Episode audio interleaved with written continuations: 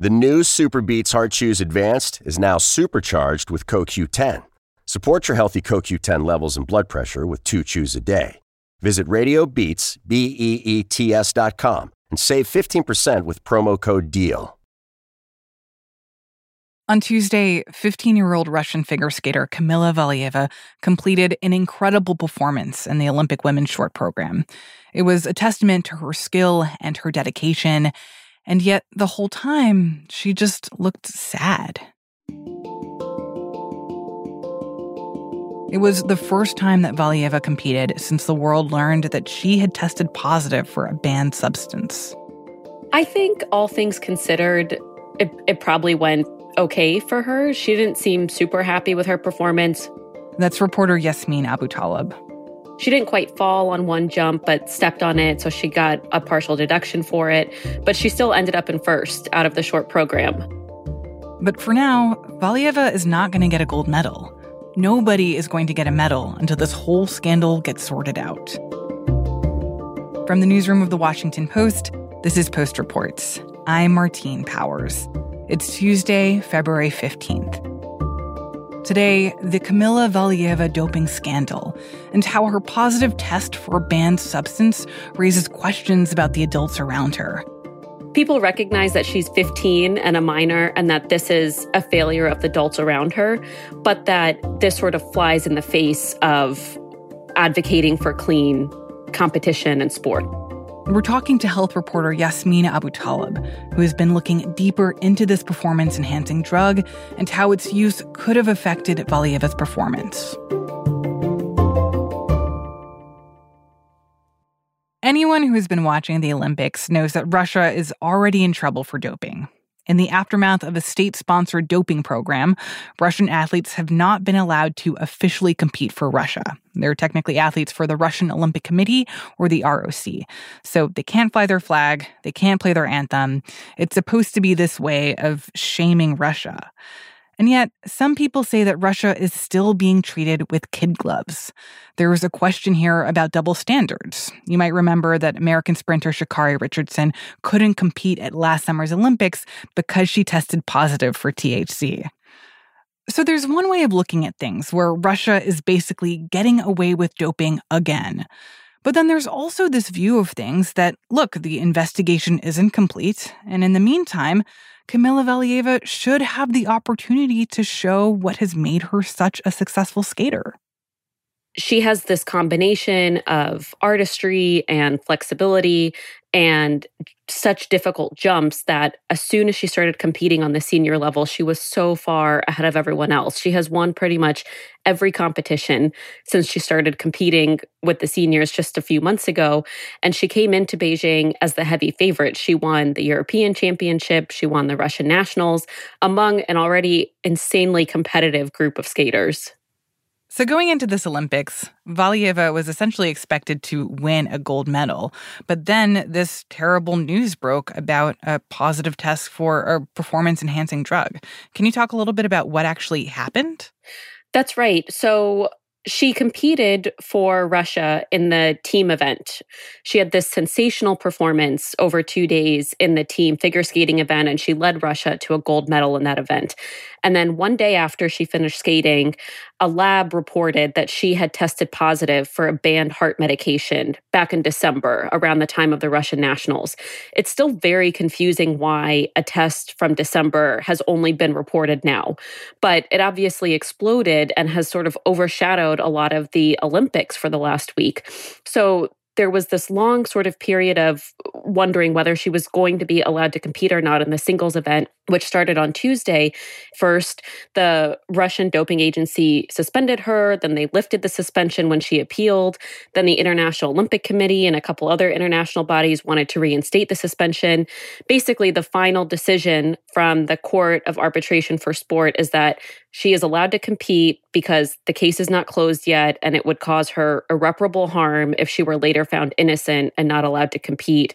But the, the, case is not closed. So once that decision came out, the International Olympic Committee said there is not going to be a medal ceremony if she's on the podium, which means for the team event in which the US took silver, if it's later found that she's ineligible, it would reshuffle all the standings. And if she's on the podium for the singles event, they're not going to have the medal ceremonies. You mentioned that Valieva is 15 years old, which is just crazy young to be in these kinds of circumstances and competing at the level that she's competing. But I wonder how her age plays a role in the way that the International Olympic Committee is looking at this scandal. So, because Valieva is under 16, she falls under this protected persons clause. And that makes her case less clear cut than someone who was over 16. Because of that, there have been some legal questions around it. It might make this case a little bit more complicated to resolve because you look for the adults in her life and whether there are adults who were responsible for this. And there's also this other complicated element in that her positive test was from December. So that's considered a sample A. She can give a sample B. And if that one is negative, one that's taken while she's in Beijing, that could also affect the final outcome of this. So, reports have said she tested negative before and after that positive result. So, this is just a much more complicated case than for someone who was a little bit older. Yasmeen, I'm wondering if you can talk in a little bit more detail about this drug and what we know about it as a performance enhancing drug. So, I spoke with a lot of cardiologists and sports physicians last week when this first came up to try to understand what exactly is performance enhancing about this drug? Why is it a banned substance? It's been a banned substance since 2014. And what I heard was this is actually not that great of a drug in general, even for its intended use, which is for angina or someone who has poor blood flow to their heart. So, hmm. usually it's for an older person who gets a lot of chest pain doing kind of everyday activities, walking or going up the stairs. And this drug is supposed to help improve blood flow to their heart. The drug has actually never been approved for use in the US because US doctors say there are lots of superior drugs for the same use. So it's actually not mm-hmm. approved for use here, but it is used in Europe and in other countries. So what I was told is that the reason this has been a banned substance is it can help an athlete's heart recover faster, or that's at least the thought behind it. There haven't been a lot of medical studies about its performance enhancing ability, so this is kind of the concept around it, but that it could help an athlete's heart recover faster. For an athlete like Valieva, it could help her train longer and harder. So the thought is it could make the heart a bit more efficient for someone really pushing themselves. But a lot of the doctors I spoke to didn't understand why a figure skater would turn to this drug. What What do you mean by that? Like, what? Why? Why it's weird for a figure skater to be using a drug like this if they're going to use a performance enhancing drug? It's a great question, and it's it's one of the questions that people rose. Like, why would you take a risk when it's not clear how much it would actually help someone like a figure skater? So what I was told is that for someone who has really high cardiac output, so they're they're really working their heart to the max through the duration of their competition, like a runner or a cyclist or a rower, where you're really really pushing very hard and and your heart is being pushed very hard through the duration of your competition. The thought is maybe it could give you a slight edge, maybe it could help you go a little bit faster, especially when you're talking about races and competitions that are won by fractions of a second. A figure skater isn't pushing their heart to that same rate when they're competing. It's a lower cardiac output because there's a lot of artistry and dancing. Obviously, the jumps, it's a very athletic sport, but you're not pushing yourself in the way you are in a, in a race like that. So, I mean, the question that they raised was why would a figure skater use this? And the best that they could come up with was maybe it helped in her training.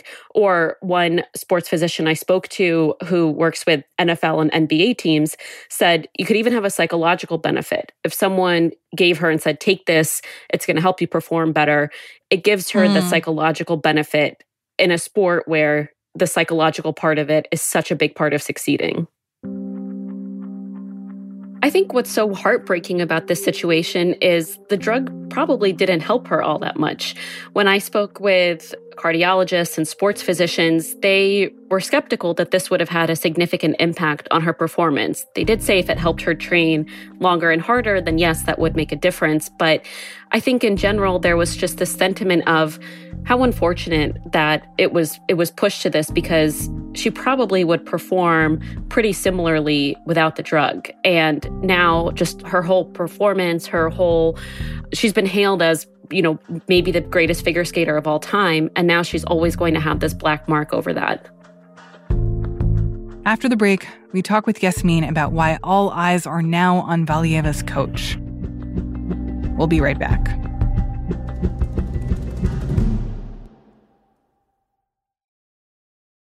Hey there, I'm Dr. Maya Shankar, and I'm a scientist who studies human behavior. Many of us have experienced a moment in our lives that changes everything, that instantly divides our life into a before and an after. On my podcast, A Slight Change of Plans, I talk to people about navigating these moments. Their stories are full of candor and hard won wisdom. And you'll hear from scientists who teach us how we can be more resilient in the face of change. Listen on the iHeartRadio app, Apple Podcasts, or wherever you get your podcasts. Yasmeen, all of this brings up the question of who were the people who were around Valieva. You have been writing about her coach, who has this proven track record of cranking out incredible female figure skaters, but also has tactics that are quite controversial. So, can you talk a little bit about that coach and some of the other people around Valieva and why that's an important question of how these drugs ended up in her system? So, because Valieva is only 15, the question immediately turned to who were the adults in her life who might have encouraged her to take this drug because I think people are pretty doubtful a 15 year old would would think of this on her own or proactively ask her doctor for it. And one of the biggest people that people started to question is her coach, Eteri Tutberidze. She is this coach in Russia who has sort of transformed women's figure skating in the last eight years. She has churned out one teenage star after another. Her top skaters all do quads now, including at the junior level. You, she has skaters as young as 11 who are doing quads. And, and uh, sorry, I, I assume that a quad is a thing that is very difficult to do, right? That's like when you turn around in circles like four times in the air. Is that correct? That's right. It's you you rotate your body four times in the air. And for context, the men only started doing quads in the last few years. And now it's all men are sort of expected to do them. All the top men do them in their programs, but it's something that just four years ago was considered pretty much impossible for women to do. Her skaters do them pretty regularly now. If, if you're going to be one of her top skaters, that's the expectation. She starts training them very young to do that. And how is she so effective? Like, how has she become this coach who can get all these young skaters, young female skaters, to be so incredible? So, this coach, Tutberidze, has really controversial tactics. And I just want to warn people who are listening that that includes discussions about disordered eating. What we reported in our story is her skaters, while phenomenal, have very short careers. They rarely make it past 17 or 18, and then they usually retire. And there's a history of disordered eating among these skaters. So, the 2018 gold medalist, Alina Zagitova, later said that they didn't even drink water during the Olympics. The the point the in achieving these programs and in these really difficult jumps is to keep them as light as possible. So she said oh that gosh. they didn't even drink water through the duration of the Olympics, that they would just rinse their mouths and spit it out. When we dug into past interviews, a lot of these skaters talked about the extreme measures they took to remain thin and to be able to do their programs. The silver medalist that year in an interview with a Russian outlet had said that she used to be afraid of stepping on the scale because even if her weight had fluctuated by 100 grams or something, she didn't know if she was hmm. going to be able to skate her program. And she said it wasn't until she moved to train in Canada with a different coach who set her up with a nutritionist that she learned to have a healthier relationship with food before she just tried to restrict it at all costs. So that seems to be a pattern among a lot of these skaters. And to be clear, disordered eating is not unique to Russian figure skaters. The US Olympian Gracie Gold talked about her eating disorder and having to seek treatment for that. Uh, there have been a number of others who have talked about the extreme pressure they're under. But I think with this camp, there does seem to be even more extreme tactics deployed, and people talk about them very openly. Hmm. So then this goes back to that question of in a world where extreme tactics are considered normal to be able to win at figure skating, like could Tutberidze or some of the other people around Valieva have influenced her to take this drug. Has Tutberidze said anything about this or about the, the positive test and whether she had any role in it? She has said that she believes Valieva will be cleared. She kind of vaguely implied that there was a conspiracy at play. So she has defended Valieva. And there are reports now that Valieva's defense was that she had somehow mixed up some medication with her grandfather's heart medication. And that's where the positive result came from. So there's a lot of questions that I imagine will be answered long after the Olympics are over. But Tutberidze has defended her. My colleague, Gus Garcia Roberts, and I found an interview from a couple of years ago where Tutberidze touches on a number of topics, but she actually talks about Maria Sharapova testing positive for meldonium, which is a drug that's considered the cousin of this heart medication that Valieva tested positive for. And Sharapova received a suspension for testing positive for it. And she sort of talks about the fact that it's not a performance enhancing drug. It helps the heart recover and she thought Sharapova should fight the suspension. I think we have to be clear that there's been no implication that she's involved here. These are all just questions because she would be the most influential person in Valieva's training and success. But it was interesting that she had talked about that a couple of years ago. So then it seems like we're we're left with this really strange situation where you have all these athletes at the Olympics who are competing today and yet there's not going to be any medal ceremony. So how have other athletes been reacting and responding to the fact that this event has essentially been turned upside down by this one doping scandal? So, former US figure skaters, commentators, you know, have all remarked on the fact that clean sport lost by this decision to allow Valieva to compete, and that it's really casting a pall over an event for something that all the other athletes trained really hard for and did cleanly. There is simultaneously an outpouring of empathy and sympathy for Valieva and the situation that she's in, that she's only 15, she's a minor. This is really about the adults in her life, that she's this whole Olympic experience has been ruined for her and it's enormous pressure for anyone, let alone a 15 year old, to have to withstand. But that it's also very unfair to the other athletes who did compete cleanly, who passed all the various doping tests and are having this event overshadowed by this. And that if she is in the top three, which is widely expected, that the other athletes who medal and the other athletes who medaled in the team event don't get to celebrate those medals in Beijing. They don't get to have the medal ceremony and they don't get to have that moment all because of this one test. And what are the stakes here for Russia and the fact that this is a team that continues to have these questions come up around the role of performance enhancing drugs in, in their athletes? One of the reactions to this news has been extreme frustration at Russia because they're still a few years into this punishment, not being able to compete under the name Russia, not being able to have the Russian flag at the Olympics, have the Russian national anthem play when their athletes win because of a state sponsored doping scandal just a few years ago. And there are a number of athletes who have said, that punishment wasn't strict enough. Russia's still not playing by the rules when everyone else is. And, you know, that this is actually quite unfair to other athletes competing from Russia because now questions are going to hang over their performance as well, or even the other Russian figure skaters. So I think there is a sense that. Russia sometimes feels it can push the rules and not play by the same rules as everyone else.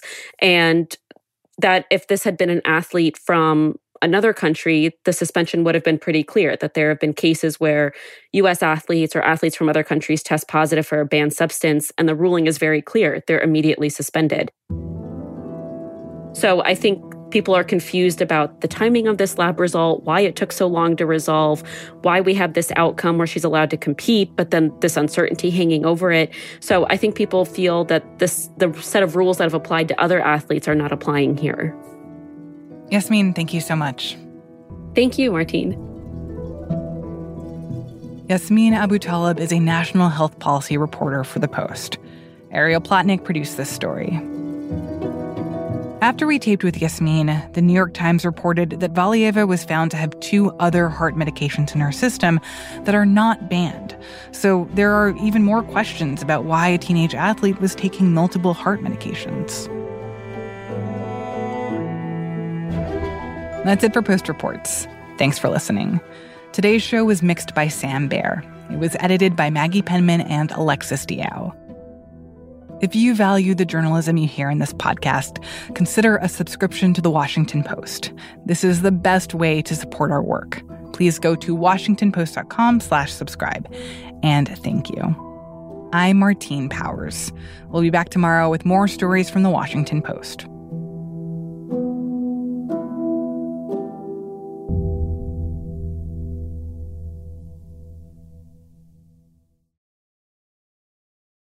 Hey, this is Christina Quinn. I'm the host of Try This, the Washington Post's new series of audio courses.